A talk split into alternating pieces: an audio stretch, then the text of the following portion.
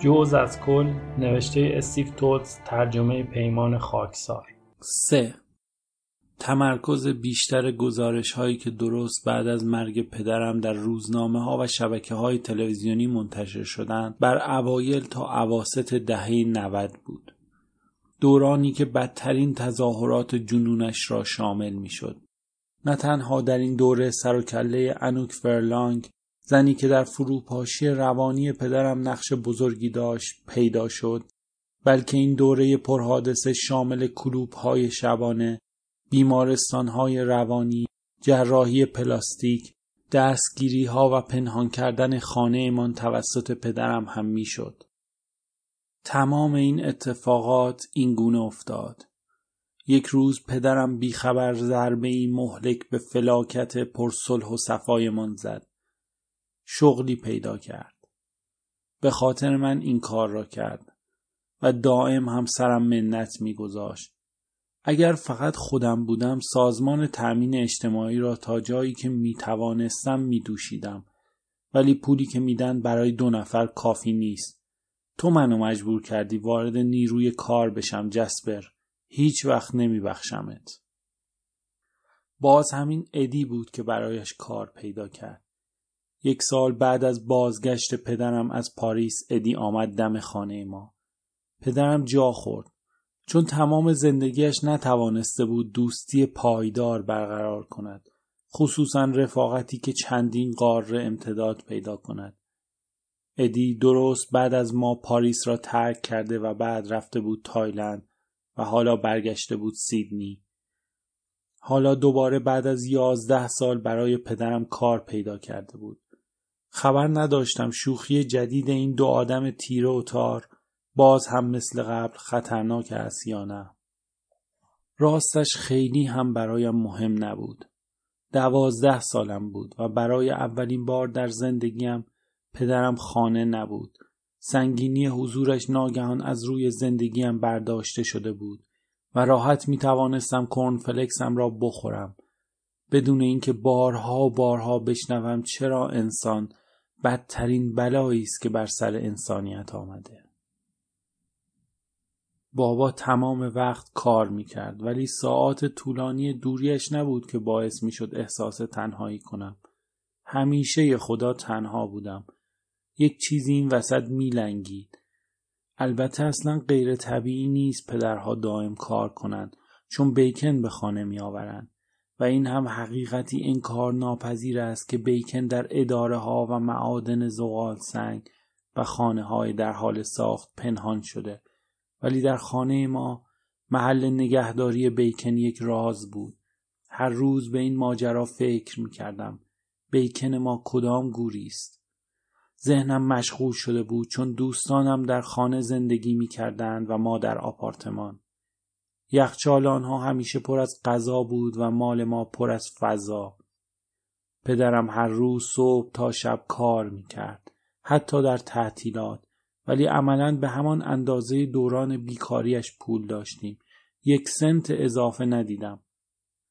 یک روز ازش پرسیدم پولها کجا میره؟ گفت کدام پول؟ گفتم پولی که از کارت در میاری. گفت پس اندازش می‌کنم. گفتم برای چی؟ گفت بعدا بهت میگم تا قافلگیر شی. گفتم من از قافلگیر شدن متنفرم. گفت تو بچه تر از اونی که از قافلگیری متنفر باشی. گفتم خیلی خوب از قافلگیر شدن خوشم میاد ولی از دونستن هم خوشم میاد. گفت خب هم خدا و هم خورما که نمیشه. گفتم اگه به هم بگی و بعد من فراموشش کنم میشه. گفت بهت حق انتخاب میدم. یا می‌تونی قافلگیری رو داشته باشی یا اینکه می‌تونم بهت بگم دارم برای چی پول پس انداز می‌کنم. خودت بگو. سخت بود. آخر سر تصمیم گرفتم منتظر بمانم. وقتی منتظر بودم ادی از دهانش در رفت که بابا در کینگ کراس یک کلوب شبانه به اسم فلشتاپ را مدیریت می کند. کلوب شبانه بابای من چطور چنین چیزی ممکن است؟ بعد مدیر بابای من چطور ادی توانسته بود آشناهای مرموزش را متقاعد کند پدرم را برای چنین کاری استخدام کنند مسئولیت بابای من باید خودم می‌دیدم یک شب راهم را کش کردم سمت کراس. دو طرف خیابان رسما توالت عمومی بود. از کنار توریست های مست انگلیسی و چند معتاد چشم شهلا و یک نجات پرست کل تراشیده که به نظر از نقابش خسته بود گذشتم. وقتی وارد بار شدم یک بدکاره زشت میان سال داشت داد و هوار می کرد. نگهبان آنجا یقم را گرفت و می‌خواست پرتم کند بیرون که گفتم آمدم پدرم را ببینم. راهم داد. اولین بار بود به همچین جایی می آمدم برای دیدار با یکی از اعضای خانوادم با چیزی که در ذهن داشتم فرق می کرد زنها زیر نورهای موضعی با بیمیلی و نفرت خودشان را تکان می‌دادند. دیدنشان هیچ چیز هیجان انگیزی در خود نداشت. پدرم را دیدم که داشت پای تلفن داد می‌کشید. وقتی رفتم طرفش اخم کرد تا جلوم را بگیرد. اینجا چه کار می‌کنی جسپر؟ دوروبرم رو نگاه می‌کنم. خوشت میاد؟ بهترشو دیدم. مگه تو خواب نه تو ویدئو خیلی خوب تو نمی‌تونی اینجا بمونی سنت قانونی نیست. پرسیدم تو واقعا اینجا چه کار می‌کنی؟ به هم نشان داد. کارش ساده نبود. باید بار را با آن همه زن مثل یک بار عادی اداره می‌کرد. زنها را هم او انتخاب می‌کرد. می آمدند و او باید انتخابشان می‌کرد. چقدر هم که در مورد رقص اطلاعات داشت. همینطور درباره زنها.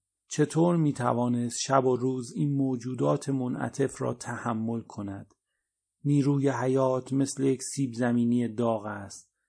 درست است که افکار ناپاک ممکن است باعث شوند بعد از مرگ تا ابد در آتش جهنم بسوزی. ولی چیزی که آدم را در همین دنیا سرخ و برشته می کند تبعیت نکردن از نیروی حیاتی است. البته من همه چیز را نمی‌دانم.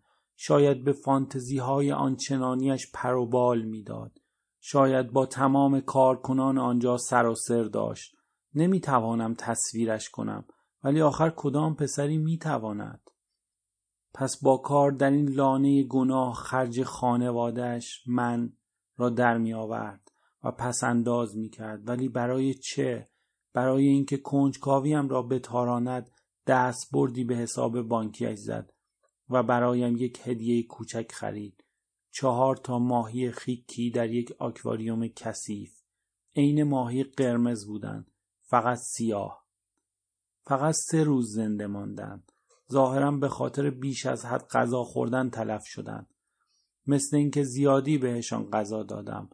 ظاهرا ماهی ها شکموهای وحشتناکی هستند و هیچ کنترلی بر خودشان ندارند. و از پولک های قهوه‌ای رنگ بیزرری که روی جعبهشان خیلی خلاقانه نوشته غذای ماهی آنقدر می‌خورند که بترکند. بابا در سوگواری هم برای ماهی ها شرکت نکرد. سرش گرم کلوبش بود. به عنوان مردی که بخش اعظم زندگی کاریش را صرف کار نکردن کرده بود واقعا داشت از جان و دل مایه میگذاشت کاشف و عمل آمد باید یک سال صبر کنم تا بالاخره بفهمم برای چه پس انداز می کند. بعضی وقتها کنجکاوی دیوانه ام می کرد ولی من از آن دست آدمهایی هستم که اگر چیزی ارزش انتظار داشته باشد می توانم بی اندازه صبوری پیشه کنم. ولی کاری که کرد ارزش انتظار نداشت واقعا نداشت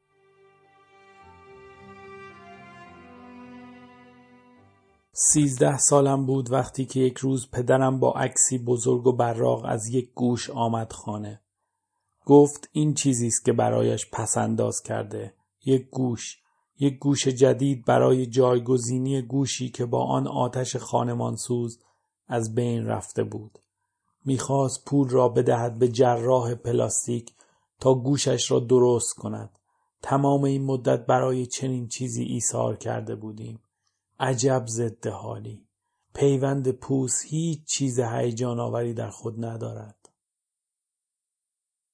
بابا یک شب در بیمارستان خوابید با اینکه می‌دانستم از گل هیچ خوشش نمیآید به هر حال مجبور بودم بخرم همیشه به نظرم هدیه دادن گیاهان به کسی که درد می‌کشد کار بیمنطقی می آمد. یک قرابه مورفین چطور است؟ ولی چند گل آفتابگردان بزرگ پیدا کردم. محلشان نگذاشت. به جهنم. مهم این بود که عمل موفقیت آمیز بود. گفت دکتر خیلی راضی بوده. یک نکته مهم هیچ وقت حال مریض را از خودش نپرسید. وقت تلف کردن است.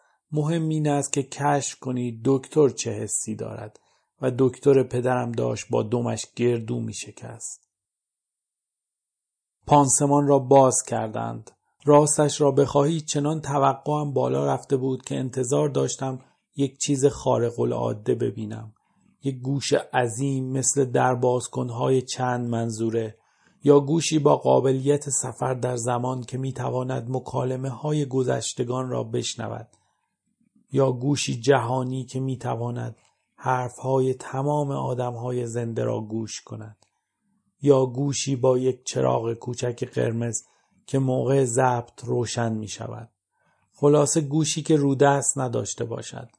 ولی اصلا چنین چیزی نبود. یک گوش معمولی بود. بابا گفت توش حرف بزن. تخت را دور زدم و روی نورسیده خم شدم. سلام. یک دو سه یک دو سه امتحان می‌کنم امتحان می‌کنم. گفت خوبه کار می‌کنه. وقتی از بیمارستان مرخص شد تمام مدت می‌خواست نگاهی به خودش بیاندازد. دنیا هم اسباب را برایش فراهم کرده بود. پدرم توانایی حرکت در خط مستقیم را از دست داد. حالا رفتن از نقطه الف به نقطه ب مستلزم حرکت از کنار آینه بغل ماشین های در حال حرکت ویترین مغازه ها و کتری های استیل بود. وقتی وسواس ظاهرت را داری تمام سطوح منعکس کننده جهان توجهت را جلب می کنند. یک شب آمد و نفس نفس زنان دم در اتاق خواب من ایستاد. حوصله داری یکم با این دوربین من بازی بازی کنی؟ داری پرن درست می‌کنی؟ واسه چی باید همچین کاری کنم؟ این بین خودته و زندگی نام نویست. می‌خوام چند تا عکس از گوشم بگیریم برای آلبوم. آلبوم گوش دلم برایش سوخت. ظاهرا دیگر نمی‌توانست خودش را بشناسد. ظاهرش شاید تر و تمیزتر شده بود ولی درونش یک شماره آب رفته بود. در کل ماجرا چیز شومی می‌دیدم. انگار با اضافه کردن یک گوش بخشی بنیادین از وجودش را خرد کرده بود.